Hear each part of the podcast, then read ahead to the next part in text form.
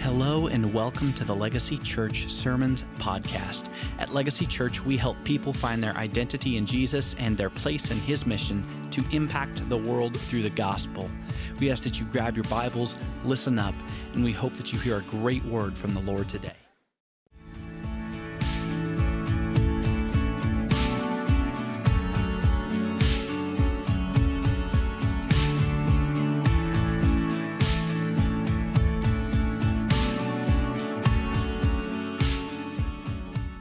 All right, let me see if you can finish this statement for me and put it up on the screen. We are most like Jesus when we. See, you guys are great. I'm, I'm, I really am glad that you knew that. Otherwise, this was going to be a different message entirely, right? No, I, am I'm, I'm glad that, that you hear this and you know this. This is in the cultural water of our church. We believe this is really very important for us as a church to understand this. If you didn't have a lot to go on, and if you just were watching Christians, watching church people, you could probably put a lot of different things in the blank. It's like Mad Libs. And, and you could turn out with some funny statements. Uh, you might say we're most like Jesus when we try really hard to not cuss because Christians, church people, try really hard to not cuss, but I don't think that quite captures the spirit of Christ likeness. Um, we could watch, though, see people and, and church people and what they do and what they prioritize, and we might say, attend. We're most like Jesus when we attend because church people like to attend church. They go on Sundays, they go to their life group, kids go to kids' ministry things. They're very active and involved, and so we might say that. Or we might say uh, we're most like Jesus when we uh, have a quiet time because church people love to talk about quiet times and are you doing one and what's yours like and what time of the day do you do it and what are you journaling what are you reading? Do you do quiet time in the quiet or do you do quiet time with music? And then it's music time not quiet time. So there, there's lots of things that we could put in the blank, and all of them would scratch at some itch, itches in our life as to what it means to walk with Christ and what it takes. But I'm glad that you see this, and, and I hope that it's very present that we are most like Jesus when we serve. It's a deeply held belief of our church, and it's a, a, very strong part of our church culture. I hope that you know that. And the reason is because we see Jesus talk about himself in this way. When Jesus came to earth and had an earthly ministry, he came to seek and save the lost.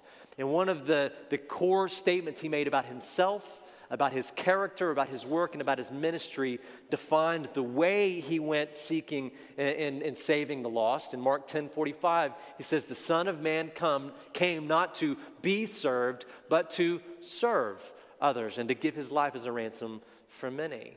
Jesus said, This is what I do I, who am the king of the universe, I, who am the eternal God, who, who through all, me all things were made, I came to serve humanity. And not long after that, in the upper room, that moment where Jesus, knowing that all things were in his hand, he kneeled down and he began to wash his disciples' feet. He made a point to them. In Luke 22, Jesus said to his disciples, The one who is the greatest among you must become like the youngest and the leader like the servant. For who's greater, the one who reclines at the table or the one who serves? Is it not the one who reclines at the table? And then he answers the question. He says, But I, I am among you as the one who serves you, right? As important as participating and gathering and assembling is to church life, as important as reading your Bible and praying is, we should know the Word of God. We should love the Word of, of God. We should know God by it. Any one of those things doesn't make us distinctly like Jesus. It's not what, what makes us most like him. But when we watch Jesus in action, when we see Jesus at work, what we find is Jesus serving. So we are most like Jesus when we serve. Selfless sacrifice. If you read the Gospels, it defined every bit of the mission of Jesus Christ on earth, laying aside his rights and privileges to serve and meet the needs of others. That's why I'm most like him when I do the same thing. What instead of, of you know, focusing on what I need first, I lay that aside and I focus on what others need. In fact, really understanding the heart of Jesus, really experiencing the heart of Jesus begins when we do that. I think it's all in theory until we come to a place where we begin to set our priorities and our rights aside and we begin to put others as more important than ourselves. So it's no surprise the word in the Bible, diakonos, which means uh, servant, It means one who serves. It's found 29 times in the New Testament. And when you look at the words related to it that stem from it, like diakonia or diakone, both relating to church people serving people, how church people serve people, we find it over a hundred times there, and it grows and swells to become like the dominant theme of the New Testament. Bottom line, church people are serving people because church people are people who are being made like Christ at least if someone's growing in Christ likeness, you should then see it in their humble service to other people all the time. That should be characteristic of their life. We're most like Jesus when we when we serve. I want you to understand something as we move back into the pastoral epistles, but I want to start in Acts 6 today. So grab your Bible and turn in your New Testament to Acts chapter 6. Um, before we get back to 1 Timothy 3, I want you to see what is kind of like the, the prototype for the role that we'll see in 1 Timothy 3, the role called deacon or, or diakonos. And here in Acts, as you're finding Acts chapter 6, let me give you kind of a rundown of what's been happening. In Acts 1, Jesus meets with his disciples after his resurrection. He tells them that the Holy Spirit will come and give them power, and they will be his witnesses, really meaning they will demonstrate and they will proclaim the truth about Jesus everywhere they go to the ends of the earth. Then in Acts 2, the Holy Spirit comes and empowers and dwells the life of each and every believer. In Acts 2, Peter preaches his first sermon, and he grabs a knife and he stabs people in the heart. It, wait, hang on. Let me look at that again. No, he preached a clear gospel, and when they heard it, they were pierced to the heart. I read that totally wrong before the service. They were pierced to the heart, which means it really cut them deep. They understood, they understood they had a deep need for Jesus Christ in their life. They had a deep need to cling to Jesus for forgiveness, for salvation, and to experience abundant life. And it says in Acts 2 that day there were added about 3,000 souls to the church. And I can remember preaching my very first sermon at a church in Abilene in 2000, and 3,000 people were not saved that day. And, and so I'm impressed by this. Acts 4 is just after Peter preaches his second sermon, and we have a note that says, at that point, the number of believing men came to be about 5,000. And notice in Acts 2, it says souls, men, women, boys, and girls were added to the church by faith in Jesus. By the time that Peter gets done with his second sermon, they've counted just the men, and the men are 5,000. So this is a massively growing movement. People who are coming to the end of solving their own problems and clinging tightly to Jesus Christ for life and salvation. And we get to Acts 6, and you've got that now in your Bible open, and it says, At this time, while the disciples were increasing, and that's not a small increase, they're massively growing in number, a complaint arose on the part of the Hellenistic Jews, which means they're Jewish, but they're Greek by cultural heritage, by descent, by bloodline. So a complaint arose on the part of the Hellenistic Jews against the native Hebrews. Why? Well, because their widows were being overlooked in the daily serving of food. There's a lot happening in, in one verse. One, there's a food problem, and two, there's a, a, racial problem happening already in the earliest days of the church. One group seems to be prioritized over the other group when it comes to getting your basic needs met simply because of their ethnic or cultural background. Now, there are a number of factors that are issues when I look at just that Acts 6, verse 1. One, it may be that this was actually happening, that there was a race and culture issue happening that was dividing the church. But it seems to me that no one was believing the best about each other. They were assuming the worst about each other. And no one was fighting for, for God's best in their church, but instead they began to backbite and infight and complain and grumble. No one seemed, from the way it reads, to have already gone to the apostles and said, Hey, we see an issue starting to butt up in our church and we don't know what to do or would you help us or do you see how this is hurting people? But instead they just immediately turn to grumbling and to complaining and to fighting. And i want you to understand something here because i don't want you to have in mind well church people were always just nasty. I mean we do struggle yes But there's something even deeper going on here. If you read through Acts, what you find in Acts 4 is that Satan begins attacking the church from its earliest days. In Acts 4, Satan attacks the church through a persecuting government. Peter and John are arrested and they're hauled in before the Sanhedrin and they are accused of what? Of preaching Jesus, right? Of healing someone and talking about Jesus Christ. And they say, You better stop it. And they go, Well, we don't know if it's right to stop or not. I mean, we can't help but talk about what we've seen and heard. And they go, Well, you better stop it. And then they let them go. But there's a persecuting government uh, that is a, a scheme of Satan to undermine and defeat the church in Acts 4. In Acts 5, there's greed and hypocrisy. A man named Ananias, who was a, a leader in the early church, and his wife Sapphira, they sold land, and while everyone was giving what they had to the pot to meet the needs of all, they kept money to themselves and they pretended like they had done the right thing and, and hid that they had done the wrong thing, and they were called out for it. So Satan's attacking the church through greed and hypocrisy. And then Acts 6, this is another attack. It's a spiritual attack. It's not just a food problem, it's not just a, a race or an injustice problem, it's a spiritual problem. They, as soon as they come up against any difficulty, and life is full of difficulty, right? As soon as they come up against something that isn't sunshine and rainbows, they begin complaining and infighting and backbiting and arguing and grumbling about it. This is an attack of Satan against the church. And if it's not dealt with, of all of three of those attacks, I think this is the worst of them. It's the scariest, it's the most dangerous of them. That the church would, would turn against itself, that we would let ourselves be divided by anything, and that we would turn to grumbling and to fighting within, within ourselves and just let the thing, whole, whole thing fall down on itself If this isn't dealt with, that's what's going to happen with the church. The church is just going to fold over on itself and not continue into the future. So, what do the apostles do? What are they going to do to solve the problem?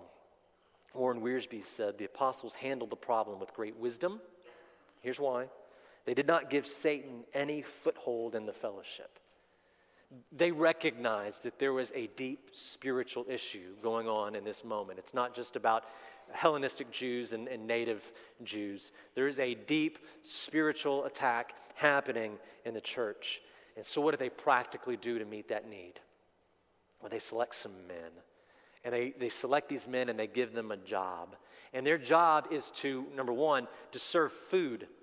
Make sure everyone has the need, gets what they, they need. They're serving the food problem, they're meeting the physical problem. But it wasn't just that. These men were selected and they weren't just serving food, they were serving justice. They were meeting a sociological problem. They were bringing equity into their community, making sure everyone was treated with dignity and honor and were unified in Christ. But it wasn't just about food and it wasn't just about sociology.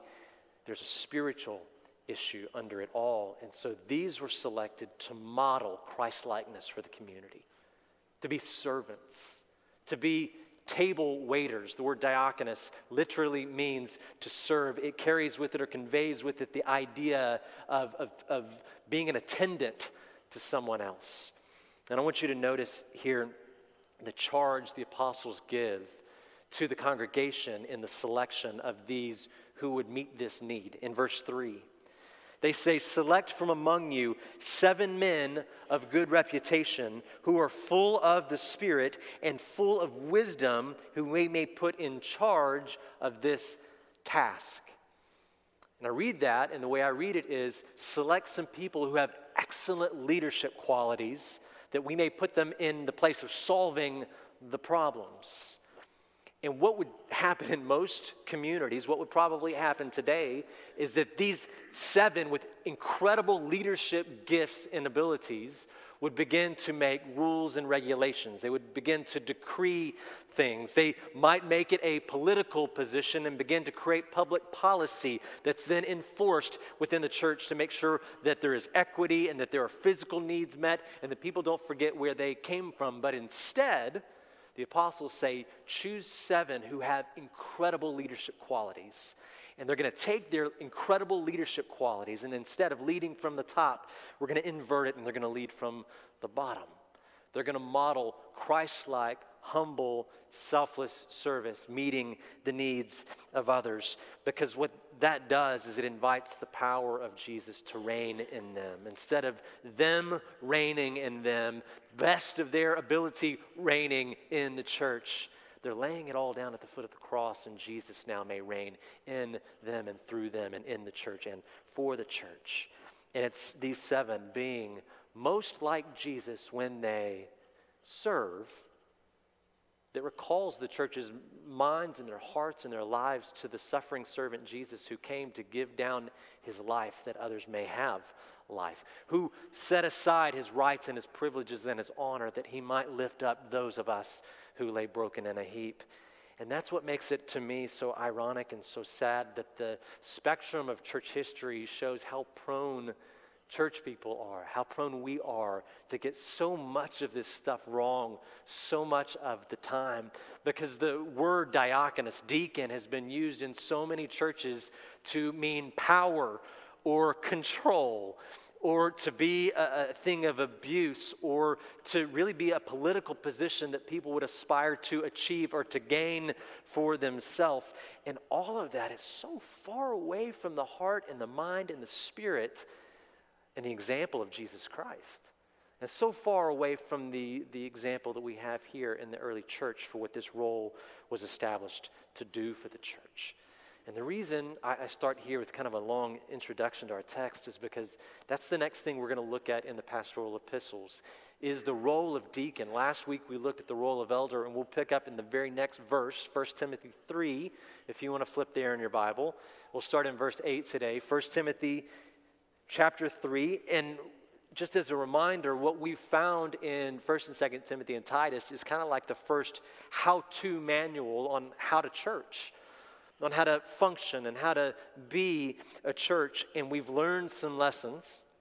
We've learned that all of us need to be all in, that every Christian here is deeply needed for us to thrive and to glorify Christ as a church. You're needed, you're important here.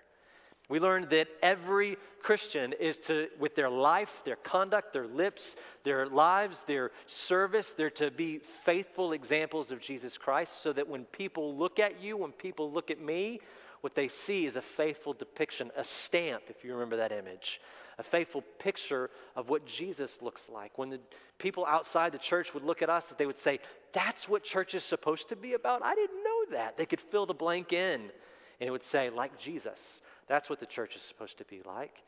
That we're to be faithful examples so that people would know what it really means to be saved. And then last week, we learned that, that God has a plan for how churches are led. And we learned this phrase elders are given to the church to guide and to guard the doctrine and the direction of the church.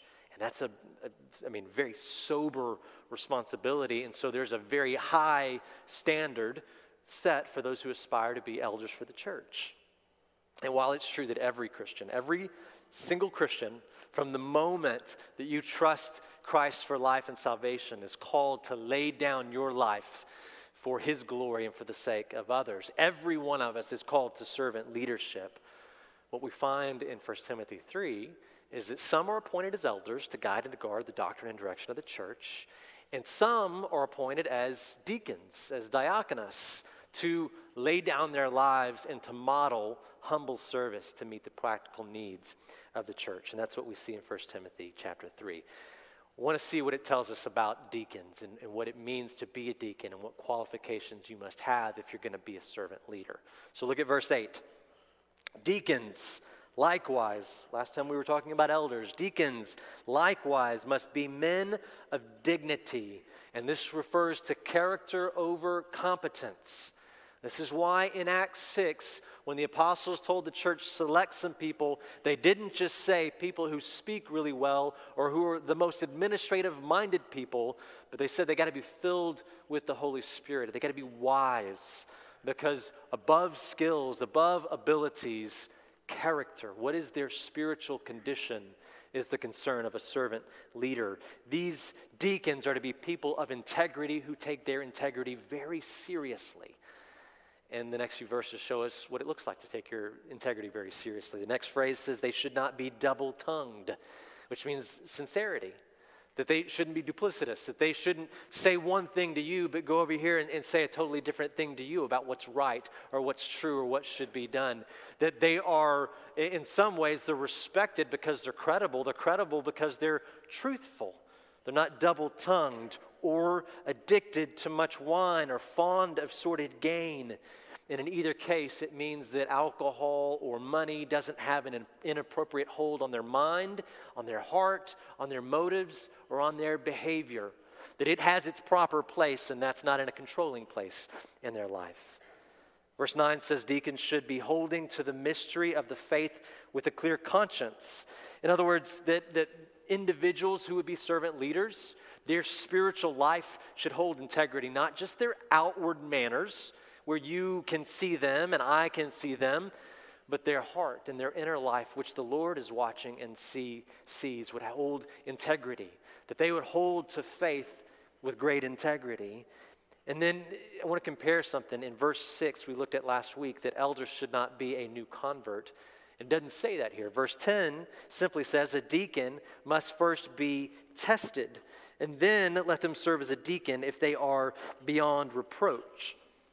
So the omission is clear. Elders cannot be new converts. And it told us why last week because it's easy when you're in leadership and making decisions and guiding people to buy too much into your own hype. And so you should have time to grow up and time to mature and to learn that no matter where you are, you're really nothing. And we all are dependent in every way for everything on God in Christ. But for deacons, it's not so. There's an omission here. It doesn't say you can't be a, not, a, new convert. You can be a new believer, but it says your life should be looked at. You should see is there integrity with this person's intentions and their, their actions. It reminds me of chapter 4, verse 16 that we looked at a few weeks ago that said, You should watch your life and your doctrine closely. You should watch over these things, persevere in them, for by them you will be saved, and so will your hearers. Remember that? So, for a deacon, it says simply that, that their life should be looked at, and if they're seen as above reproach, then they can serve as a deacon. Verse 11 says, Women must likewise be dignified, not malicious gossips, but temperate, faithful in all things.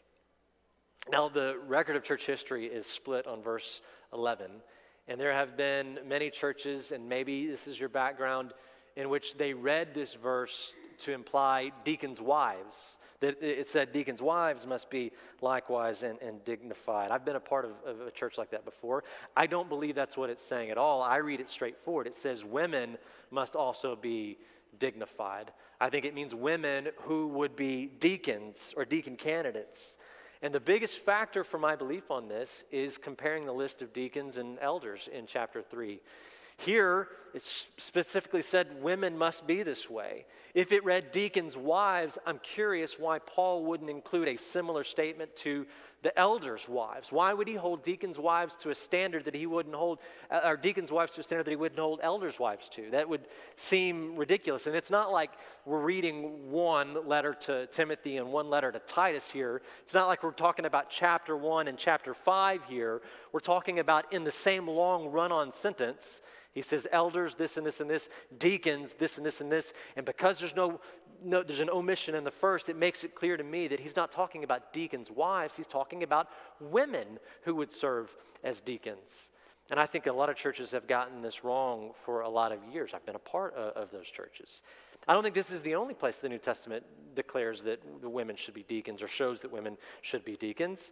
We have at least one clear example in Romans of a woman who was a deacon, and it seems very, eh, like, incredibly ordinary uh, that she was a deacon. It's Phoebe of Rome in, in Romans 16. Paul describes her this way. He says, Our sister Phoebe, who is a, the word's diakonos, who's a deacon, who's a deacon of the church at Cenchrea, that you receive her in the Lord in a manner worthy of the saints, and that you help her in whatever she may have need of you. For she herself has also been a helper of many and of myself as well. I want you to notice that Paul doesn't give a lot of explanation. He didn't seem to have to justify why he's called her a deacon. He just says, like, it's, it's not odd at all to him. He goes, I, I, want you to receive Phoebe. She's a deacon in Cenchrea. She's doing a great job being a deacon. You should treat her with a lot of respect and give her all the help that she needs. No explanation needed. Right? So I, I really believe that this is a case where we see that, that women in the early church, it was normative for, for them to be deacons. No one's questioning that. And when we look at the, our passage today, we find in 8 there's the male pronoun. It says men of dignity. And then you get to verse 11, it says women of dignity, that both are included when it comes to this role of deacon. And it says that they ought to meet these character requirements. They should be dignified. They should not be malicious gossips. They should be temperate, which means sober minded. And they should be faithful, faithful in all things. Verse 12 Deacons must also be husbands of only one wife and good managers of their children and their households. We talked about this last week. We, we looked at the Wuest translation that suggested that this phrase here, husbands of only one wife, should read something like a one woman sort of man. And why? I won't go deep into this because we spent a lot of time on it last week, but why would it be important for a Christian leader who is married to be faithful and to be fully committed in their marriage? Well, it's because the Bible declares over and over again that God designed marriage between a husband and wife to say something about the relationship of Jesus Christ and the church.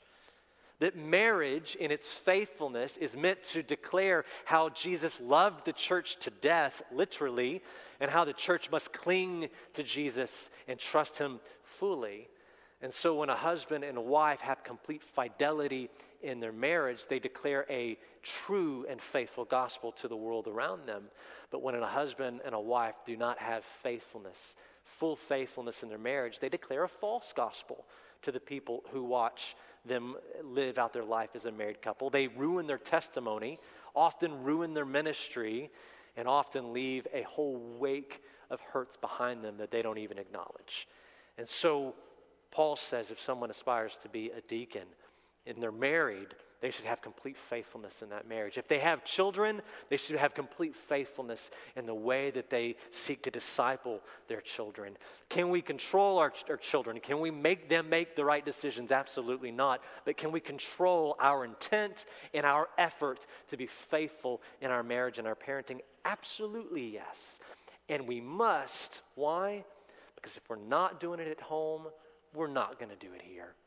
If I'm not making it my aim to serve my family, to lay aside my needs, to lay aside my wants and my rights, what I think are my rights and privileges, to hold up those who live in my home, how on earth am I going to come here and do that for the rest of the church? I won't.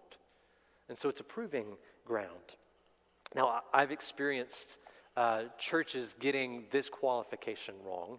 And probably you have two somewhere along the way. In fact, my home church, which was a, phenomenal church, like I will throw no shade on, on my home church in DeSoto, but, but there's a but but there's an instance that has always stuck with me and bothered me where they got this qualification wrong.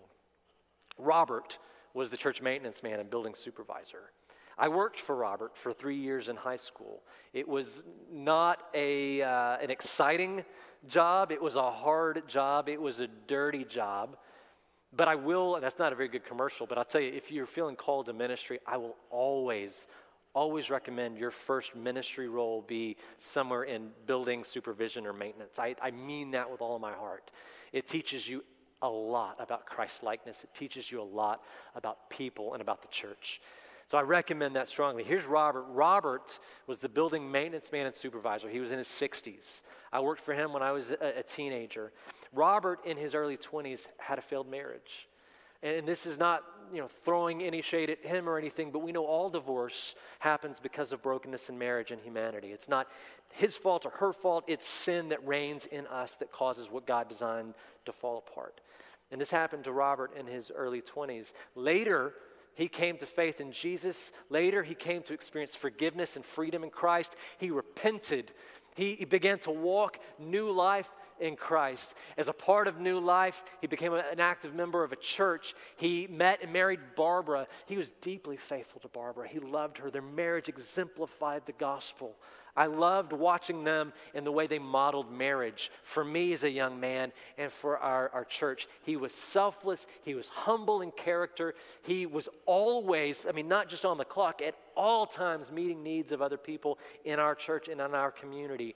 But because of a failed marriage years in his past, what was withheld to him forever in that church was the opportunity to serve the church as an official deacon in the church. And I think that was a mistake. I think it's a travesty. I thought it was ridiculous when I was 16 years old. And I think it's even more ridiculous now when I read the pastoral epistles. And what I find Paul writing to Titus and to Timothy over and over again is may your life flow out of sound doctrine your personal life and your ministry and your corporate life, may it flow out of sound doctrine, which is rooted in the gospel of Jesus Christ. And what is the gospel? The gospel is the thing that calls us out of dependence on ourselves. It's the thing that calls us out of sin. It shows us what sin is. It says, don't go that way anymore. The gospel is the thing that invites us into new life and guides us along new life in Christ. It's not a thing that goes back and judges us for our past. So, why in this man's life was he penalized in the present and the future for sins long forgiven by Jesus Christ? I think it was not consistent with a life that flows out of sound doctrine that that was withheld from him. I don't think, and I'm just, this is church business here. So those of you who are new to church, you're like, what on earth? But those of you who have been around, you're going, oh, I get the gravity of this moment. That the way that we serve, the way that we organize, the way that we go forward must be rooted and flow out of the gospel. And this qualification doesn't have to do with were you once married and then it fell apart and are you married now? It has to do with are you expressing fidelity and faithfulness as you cling to your spouse, as you cling to Christ. If so, then you may be able to be a deacon. Sorry, that's Robert, and I've got a rant because it still bothers me today. But I hope it's an edifying rant. Uh, if, verse 12 says, if married, deacons must demonstrate fidelity. If they have children, they must demonstrate a commitment to disciple making in their home. And then verse 13. This kind of turns now, what does it look like when one has served like Christ? For those who have served well as deacons obtain for themselves a high standing and a great confidence in the faith that is in Jesus Christ. And I see here two results, two things that happen when a person who is committed to Jesus begins to really live and serve in a Christ like manner, Christ like way. One of those things is, he calls it a high standing that, that their ministry will be received by others and will be appreciated. And it makes me think of, of how we're encouraged to live in such a way that people will be blessed and thank God, right? That if you serve like Jesus, your ministry will be received and people will thank the Lord. They will glorify the Lord for your service. And the second thing he says is that you will experience great confidence. If you are committed to laying down your privileges and your rights, and serving in a Christ like, humble way, you will build great confidence. The word means boldness. What it means is this if we are most like Jesus when we serve, that's only theory until you actually begin to serve. And when you begin to serve like Jesus in a selfless, sacrificial way for the sake of Christ and for the good of others, you'll finally get it. You'll soulfully get it you will realize in that moment that you are tasting what you were made for, and it will taste good to you. Not just to you, not only will it be soul satisfying and good for you, but it's good for the church.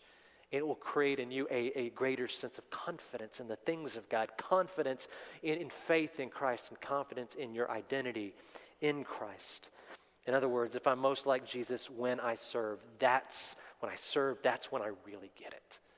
And I won't really get it. I won't really have a great understanding of, of Jesus, the heart of Christ, until I begin to experience it in, in mimicking him and modeling him in my church. And that's true for every Christian. We're most like Jesus when we serve. It's true for those who are formally given role and responsibility in the church. And when we do this, when every one of us model ourselves after Jesus, who came not to be served, but to serve others and to give his life, to give his life away as a ransom for many, then we begin to see the purpose that we were designed for as a church. Deacons, uh, those who serve, aren't, aren't, just to fill roles, we're to use our roles. And when we do, it blesses the heck out of the church. It satisfies our souls, it glorifies God. And if you look back at Acts 6, it also is a, an, an incredible defensive measure against the schemes of the devil to undermine and defeat and destroy the church. We're most like Jesus when we serve. And there's a power and a beauty. It's, it's so simple and so profound that serving is the way that God would bring redemption and beauty into the world, and the way that He would recall and remind people to the simplicity of depending on the suffering servant Savior to have life. And what a simple and powerful way to protect the church as it moves into the future. I want to give you four things, and these things are from me. They're not in the text, but four things in response to the text that you can do when it comes to thinking about uh, people who serve as servant leaders and, and your role and responsibility, responsibility in that. There's four things you can do in response to this text. One thing you can do is pray. You can pray for servant leaders.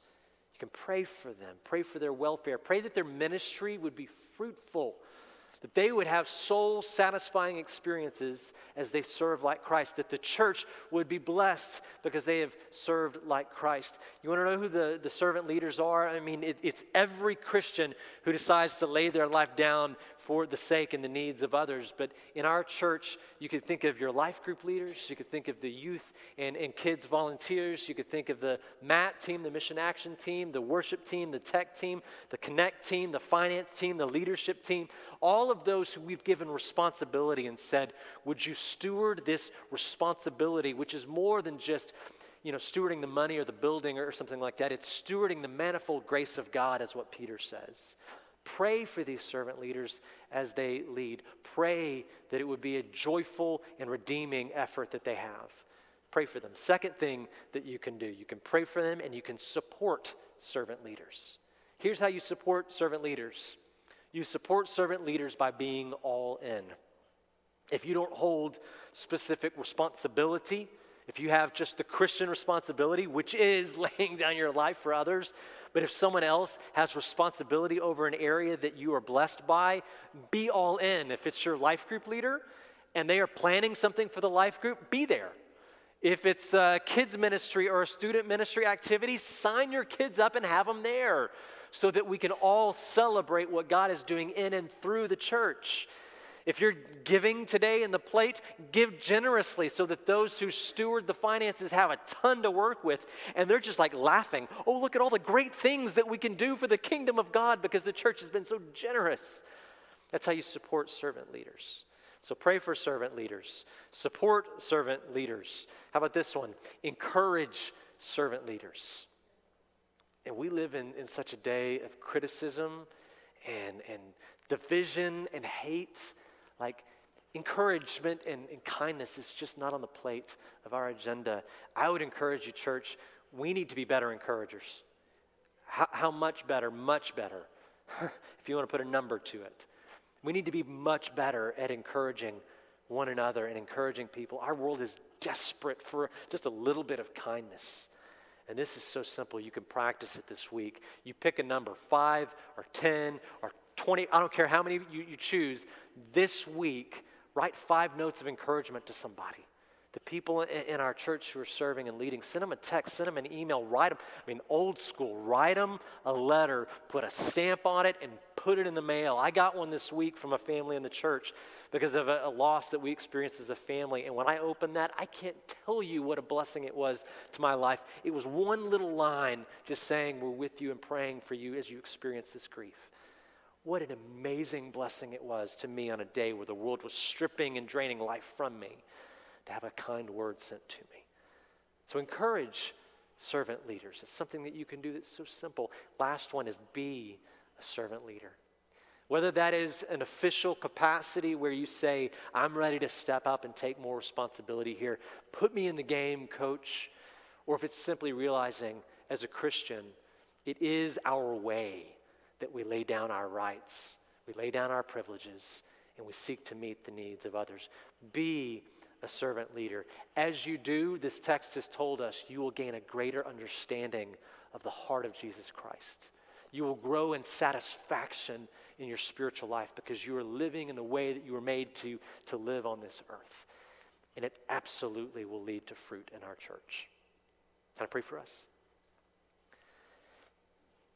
God, it's a nuts and bolts kind of message today from your word.